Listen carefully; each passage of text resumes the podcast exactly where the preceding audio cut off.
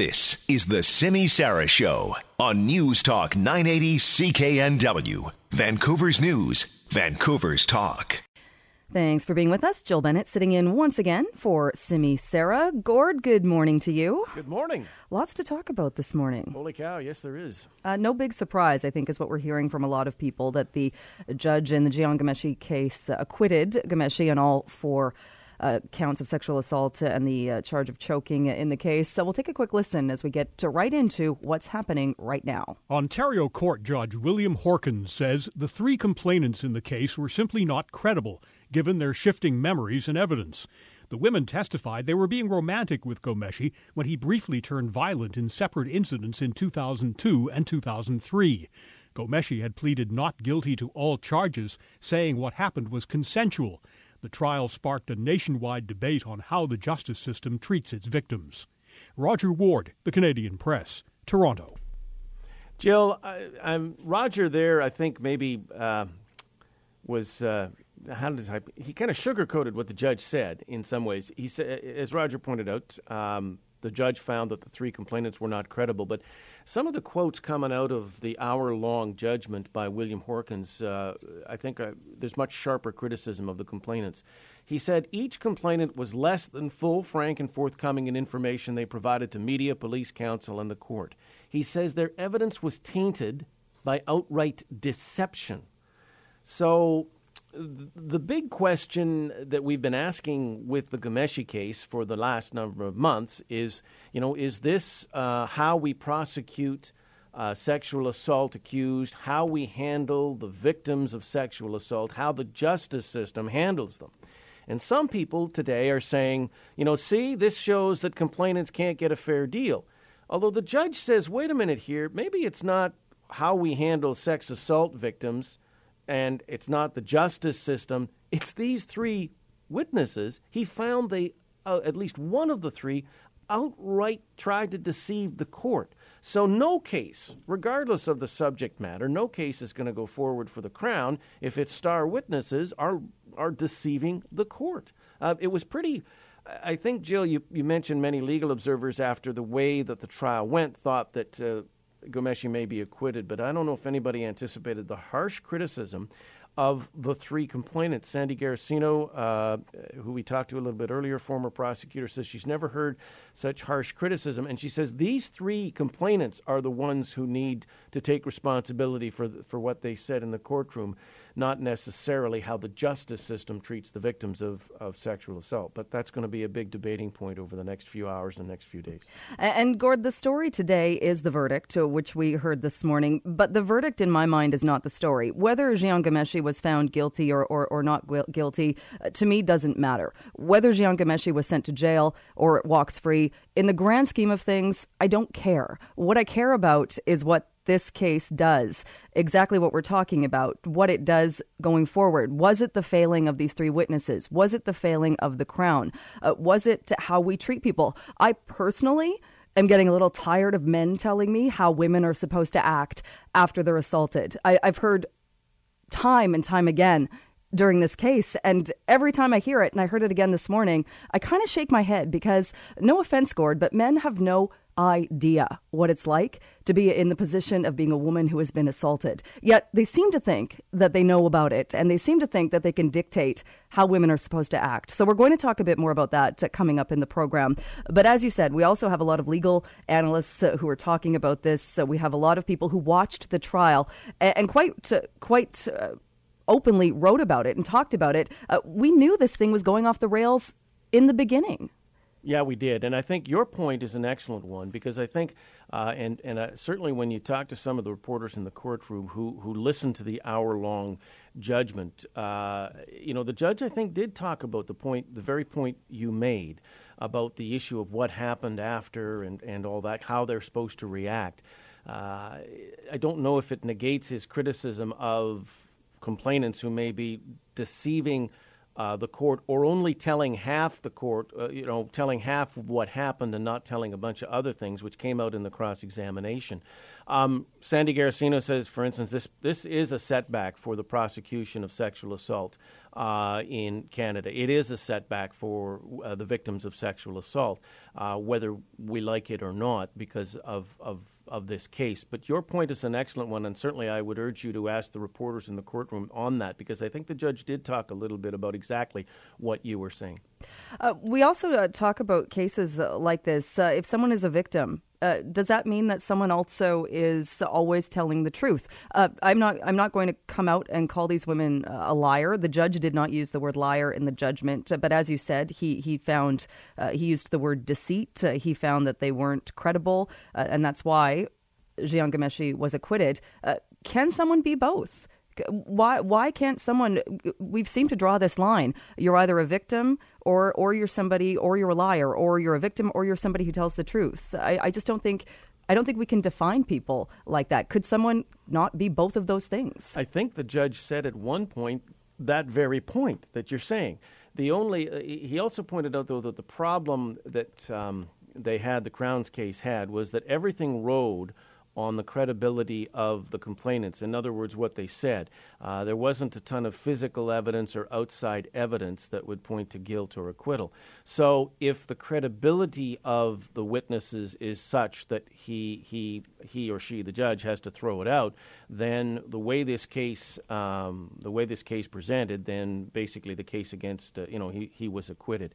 Uh, so yeah, the the point you make. He actually I think there is a line in which he says that people can can be both. But he still has to judge the credibility based on the evidence before him. And uh, in this case, he ruled that the uh, the complainants overall were not credible enough to convict uh, Ghomeshi.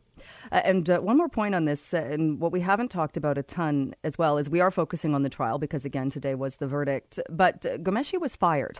Ghomeshi was the star of CBC. He was the host of Q. He brought in fans, he brought in revenues. He was fired because the CBC learned something about him. He started to fight it and he dropped his fight of the fact that he lost his job. Uh, he might not be somebody who's guilty. Well, he's not guilty of sexual assault. He was acquitted, as we know. Uh, that doesn't mean he's not a creep. It doesn't mean he's not a narcissist. His entire life was being celebrity, and that is gone because of something that the CBC knows and because of that, he was fired. I hate to use the cliche of where there's smoke, there's fire, but there clearly is something to this case. Well, it's interesting you say that because I did ask one of uh, the people we interviewed, Sandy Garossino. I said, "Well, does this, um, you know, first off, does this verdict mean one of the complainants can be charged with uh, perjury?" And she said, "Yeah, that's not out of the question." Although she said the way the judge presented it, it looked as if the judge was trying to protect the crown from a malicious prosecution case by Ghomeshi.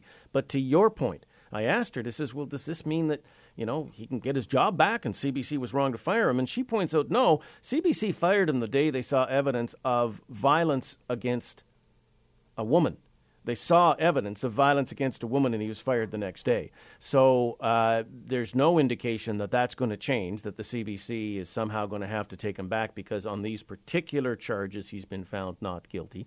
And again, that speaks to your point about, yeah, the guy loves rough sex, narcissist, celebrity, uh, all of the all of the really, really unseemly things that we've learned about Jian Ghomeshi. None of that changes with today's court verdict. We will talk about this uh, at length throughout the rest of the day, but we'll take a short break before we continue talking about what is happening right now. Hey, this is Charmaine De Silva from the CKNW Newsroom. You're listening to the CKNW Simi Sara Show, and this is what's happening right now. He was into the playground. I was pushing the stroller with her daughter in it over to the sidelines of the field. And then I went back to get him, you know, push him on the swing or whatever he was playing on, and he wasn't there. That uh, was Bruce Dunahee speaking. Every parent's nightmare, Jill. It doesn't happen very often when a child just literally disappears, uh, never to be seen or heard from again. Uh, it is the kind of thing that wakes up parents in a cold sweat at night. Um, it's the boogeyman. Uh, but it did happen. Michael Dunahee, 25 years ago today, Victoria Playground, springtime, uh, and he disappeared. Um, and we have never heard or seen from him since. He'd be 29 years old today. Uh, Victoria Police on the 25th anniversary are reminding all of us that uh, there's still a tip line and they're still taking information. They're hoping to get the tip that someday will give the Dunahee family some closure, uh, which is code words for um, probably not alive. But Crystal, the mom, uh, says while it still feels very raw, Crystal Dunahee, she still does uh, hold out hope that someday, um, you know, he may walk in.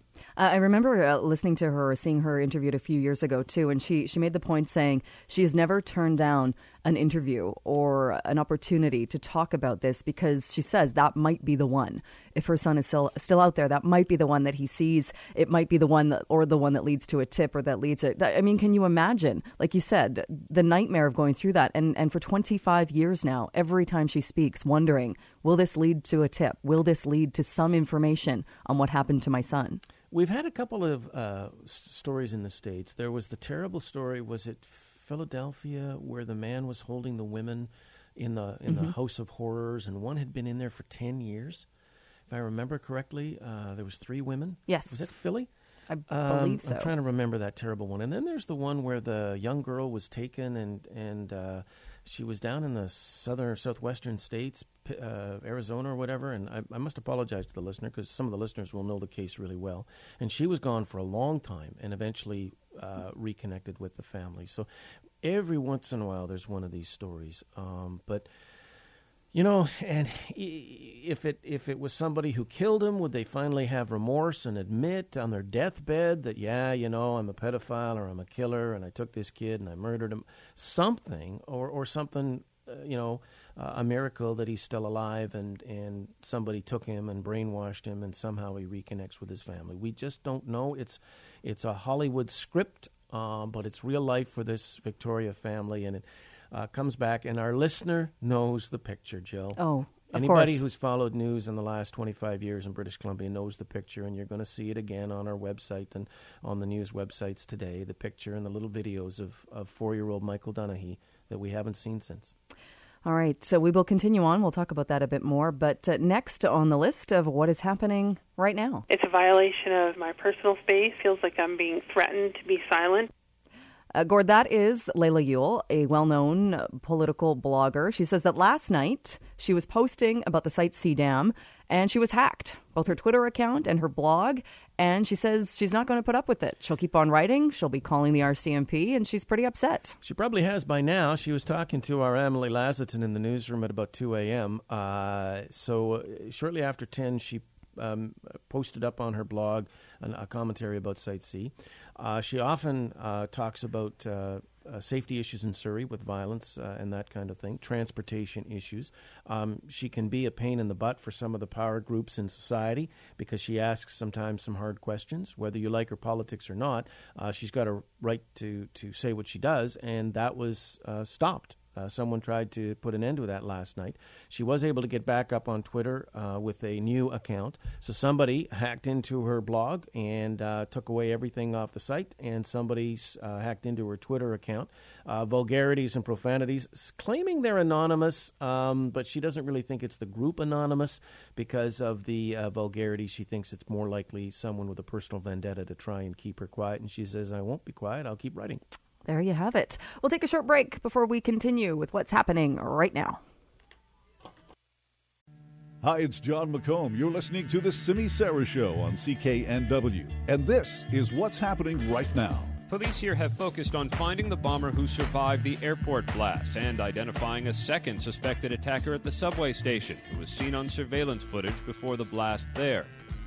That was uh, Aaron Katersky with ABC News. As the investigation in Brussels continues, we also saw a vigil last night right here in Vancouver, vigils around the world. Yeah, it's kind of fitting, I guess. Pouring rain on the steps of the Vancouver Art Gallery. Some people turned out just to honor the victims, the 31 dead, uh, over 300 wounded, and some may still pass away from what happened Tuesday in Brussels at the airport and at the subway station. Uh, it turns out now prosecutors there think there are two bombers, uh, two people who participated who survived and are on the run, so they're after them. Uh, they're now linking much more directly what happened Tuesday to the Paris attacks in November that killed 130, because some of the Paris attack um, uh, suspects stayed at the place of one of uh, the brothers who uh, are believed to have died on Tuesday. So they're tying it much more closely. And Salah Abdeslam, who is the man believed to have driven the Bataclan terrorists to the theater in uh, that night in November in Paris, he has now waived extradition. Uh, so, um, in a court hearing this morning in Brussels, he didn't have to appear. His lawyer appeared and said that his client wants to get uh, out of Brussels as soon as possible. Of course, the French are dying to get their mitts on Salah Abdeslam. Up until Tuesday, he was the most wanted man in Europe and believed to be, uh, some have called him the mastermind of uh, all of the attacks in Paris. Uh, back in November. So, and don't, we don't know why, but mm-hmm. he has now suddenly stopped his opposition to being extradited to France. Uh, and uh, now the lawyer wants another month to look over the record, but um, if he if he doesn't fight it, then he'll be moved to France and they'll prosecute him. Of course, this is the guy Donald Trump two days ago said they should be waterboarding uh, to try and get more information out of him about future attacks uh, that this cell may undertake in Europe. All right, Gord, thank you so much. That is Gord McDonald from the CKNW newsroom. We'll take a break. Your news to 10:30 coming up next. This is News Talk 980 CKNW, Vancouver's News, Vancouver's Talk.